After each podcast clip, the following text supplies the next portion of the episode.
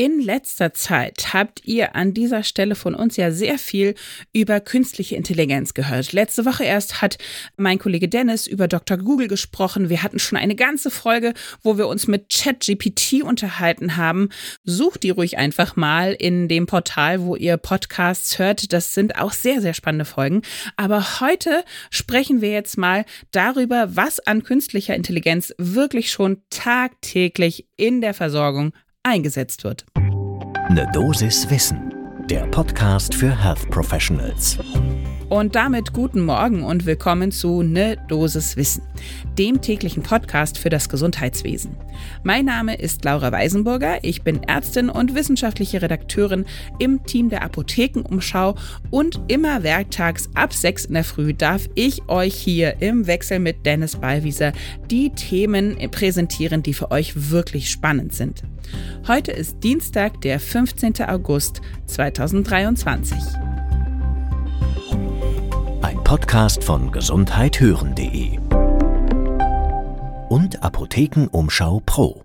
Und wir werfen heute, wie gesagt, einen ganz genauen Blick darauf, wie künstliche Intelligenz, kurz KI, uns schon tatsächlich aktiv bei der täglichen Arbeit unterstützt. Da gibt es nämlich durchaus einige Dinge, aber da gibt es auch noch Baustellen, die irgendwie noch umschifft werden müssen bzw. bearbeitet. Das sieht unsere heutige Expertin Ute Schmid. Sie ist Informatikerin und Psychologin von der Uni Bamberg ganz genauso. Sie sagte uns, die Güte von mit maschinellem Lernen entwickelten Systemen hängt maßgeblich von der Qualität der Daten ab, mit denen sie trainiert werden. Klingt ein bisschen kompliziert jetzt vielleicht auf den ersten Blick, ist es aber gar nicht. Holt euch den Kaffee und dann bringen wir Licht ins Dunkel. Erstmal schauen wir uns natürlich wie immer an, wie funktioniert das eigentlich und wie sind da so die Zahlen, was gibt es da eigentlich inzwischen für Erkenntnisse zu. Also, man muss tatsächlich ganz ehrlich sagen, in vielen Krankenhäusern gibt es inzwischen zunehmend digitalisierte Patientenakten, Patientendaten und nur wenn die da sind, dann kann man natürlich auch mit diesen digitalen Daten arbeiten, anders würde das gar nicht funktionieren. Das braucht eine künstliche Intelligenz, die muss mit Daten gefüttert werden, aber dann können eben diese Daten zusammen mit den dazugehörigen Algorithmen und Programmen eben uns bei der Patientinnenversorgung unterstützen. Dafür gibt es dann eben ganz konkrete KI Anwendungen. Und diese Zahl von KI-Anwendungen, die steigt in letzter Zeit auch deutlich an. Wir haben einen Blick in die USA geworfen. Da führt die Food and Drug Administration, die FDA, die ist ja für die Zulassungen dort zuständig, zurzeit schon mehr als 500 zugelassene medizinische KI-Anwendungen auf. Das ist sehr, sehr viel. Die Zahl hat mich ganz schön beeindruckt, denn guckt man sich das mal in Deutschland an, da fehlen zwar so ganz offizielle Angaben, das wird nicht so erfasst, aber man schätzt, es sind zurzeit ungefähr ein Dutzend Zulassungen von KI-Anwendungen im medizinischen Bereich. Das ist äh, ja kleiner Unterschied, hätte ich jetzt mal gesagt. Aber mal abgesehen davon, dass wir da offensichtlich noch ein bisschen Nachholbedarf haben oder vielleicht auch nicht, dazu kommen wir später noch, ist natürlich die Frage, wie gut sind denn die heutigen KI-Anwendungen in der Patientenversorgung schon? Und das hat sich ein Team um Kai Wehkamp vom Uniklinikum Schleswig-Holstein auch ganz genau angeschaut. Die haben einen größeren Artikel im Ärzteblatt zu eben KI-Anwendungen in der Praxis in der Medizin veröffentlicht. Und so viel schon mal vorweg. Das Ergebnis war, die präventive, diagnostische und auch therapeutische Patientenversorgung kann zunehmend von einer KI-Unterstützung profitieren. Das sieht unsere Expertin Ute Schmidt auch sehr ähnlich. Sie sagt, die große Mehrheit der Anwendungen finden sich im Bereich der bildbasierten medizinischen Diagnostik. Hier kommen vor allen Dingen Deep Learning Methoden zum Einsatz, die bei der Erkennung von diagnostisch relevanten Informationen helfen. Etwa von dermalen Melanomen, also Hautkrebs, Mammakarzinom oder Tumoren im Darm. Aber es gibt auch noch ein weiteres Einsatzgebiet, zum Beispiel die Vorhersage von Risiken und Komplikationen aus klinischen Tests wie etwa die Vorhersage von Nierenschäden nach Herz-OPs. Aber die entscheidende Frage bleibt ja, wie gut sind denn diese Systeme, die eben zum Beispiel bildbasierte Daten auswerten? Grundsätzlich kann man sagen, je weniger strukturiert die zur Verfügung stehenden Daten sind und je mehr unterschiedliche Medien man hat, also ob das jetzt Texte und Bilder sind oder eine Mischung, desto schwieriger und herausfordernder wird das natürlich für die KI. Aber es gibt auch schon Studien dazu, wie gut das eben funktioniert. Anfang August gab es da eine, die hat ein KI-Tool zur Brustkrebserkennung in Mammografiebildern untersucht und das ist gleich gut wie eben erfahrene Radiologinnen und Radiologen.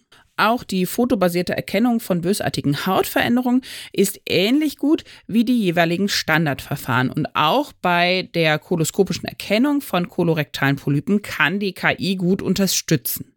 Wo es noch nicht so gut klappt, ist bei der Auswertung von Daten aus DNA-Sequenzen. Das sind natürlich unfassbar viele, sehr unstrukturierte Datentypen.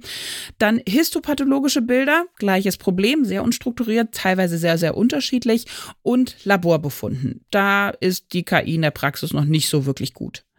Und man muss an der Stelle auch betonen, die KI-Anwendungen für die Patientenversorgung sind meistens als Medizinprodukte deklariert und dafür müssen die Hersteller für die Zulassung nicht immer nutzerorientierte Anwendungsstudien veröffentlichen.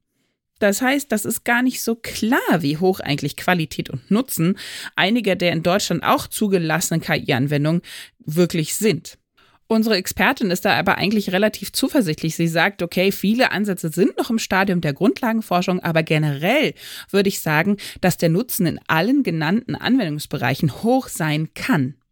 Das Einzige, worauf wir eben wirklich äh, penibel achten müssen, ist, wie die Daten vorsortiert sind, mit denen diese Systeme lernen, weil, das ist jetzt an der Stelle kein Zitat von ihr, die Maschinen oder die KI ist ja nur so intelligent wie die Daten, mit denen wir gefüttert haben. Das heißt, und das ist jetzt wieder ein Zitat von Schmid, es sollten beispielsweise diese Sampling Biases möglichst vermieden werden. Also bei denen die Methoden für bestimmte Personengruppen unzuverlässige Ergebnisse liefern. Zum Beispiel der, bei der Hautkrebserkennung bei Menschen mit dunklerer Hautfarbe oder bei der Diagnose von Herzinfarkten bei Frauen. Ja, und jetzt natürlich die spannende Frage, warum sind in den USA schon so viele KI-Anwendungen zugelassen und bei uns nur so sehr wenige? Sind die Einschränkungen in Deutschland bzw. in der EU einfach zu hoch? Und da sagte Schmidt uns, ja, die rechtlichen Grundlagen für die Zulassung von medizinischen KI-Anwendungen sind in den USA natürlich grundsätzlich anders als in Europa. Aber generell macht es aus meiner Sicht sehr viel Sinn, dass für den Einsatz von Medizinprodukten hohe Qualitätsanforderungen gestellt werden. Es muss zum Beispiel auch daran gedacht werden, dass menschliche Expertinnen und Experten Vorschläge von jetzt eben Diagnosen oder derartigem nicht einfach so von KI-Systemen unkritisch übernehmen können. Ihr seht also, da ist noch einiges zu tun, was man da an auch Sicherheitsnetzen einbauen müsste bei der Verwendung von KI in der Praxis. Aber es gibt auch schon Beispiele, wo das gut funktioniert, wo die KI zu guten Ergebnissen kommt und wo man dann auch ganz klar sagen muss, okay, das kann eine praktische Unterstützung wirklich im klinischen Alltag sein. Und wenn ihr jetzt noch nicht genug habt von eben den Entwicklungen, die es da so gibt, wenn ihr da mehr wissen wollt, noch tiefer eintauchen wollt, dann habe ich eine spezielle Empfehlung für euch. Und zwar gibt es ab heute in den Apotheken vor Ort für euch kostenlos erhältlich die neue Ausgabe der Apothekenumschau. Da besprechen wir genau dieses Thema. Das ist unser Titel KI in der Medizin. Was gibt es schon? Was geht schon? Welche Therapien werden damit eventuell verbessert? Und wie kann die Zukunft KI in der Medizin noch aussehen. Und das Ganze machen wir in super verständlicher Sprache, sodass es wirklich alle verstehen können, egal jetzt ob Profis aus der Medizin oder der Informatik. Das ist für alle gemacht. Daher meine explizite Empfehlung, wenn euch das Thema interessiert, dann holt euch das.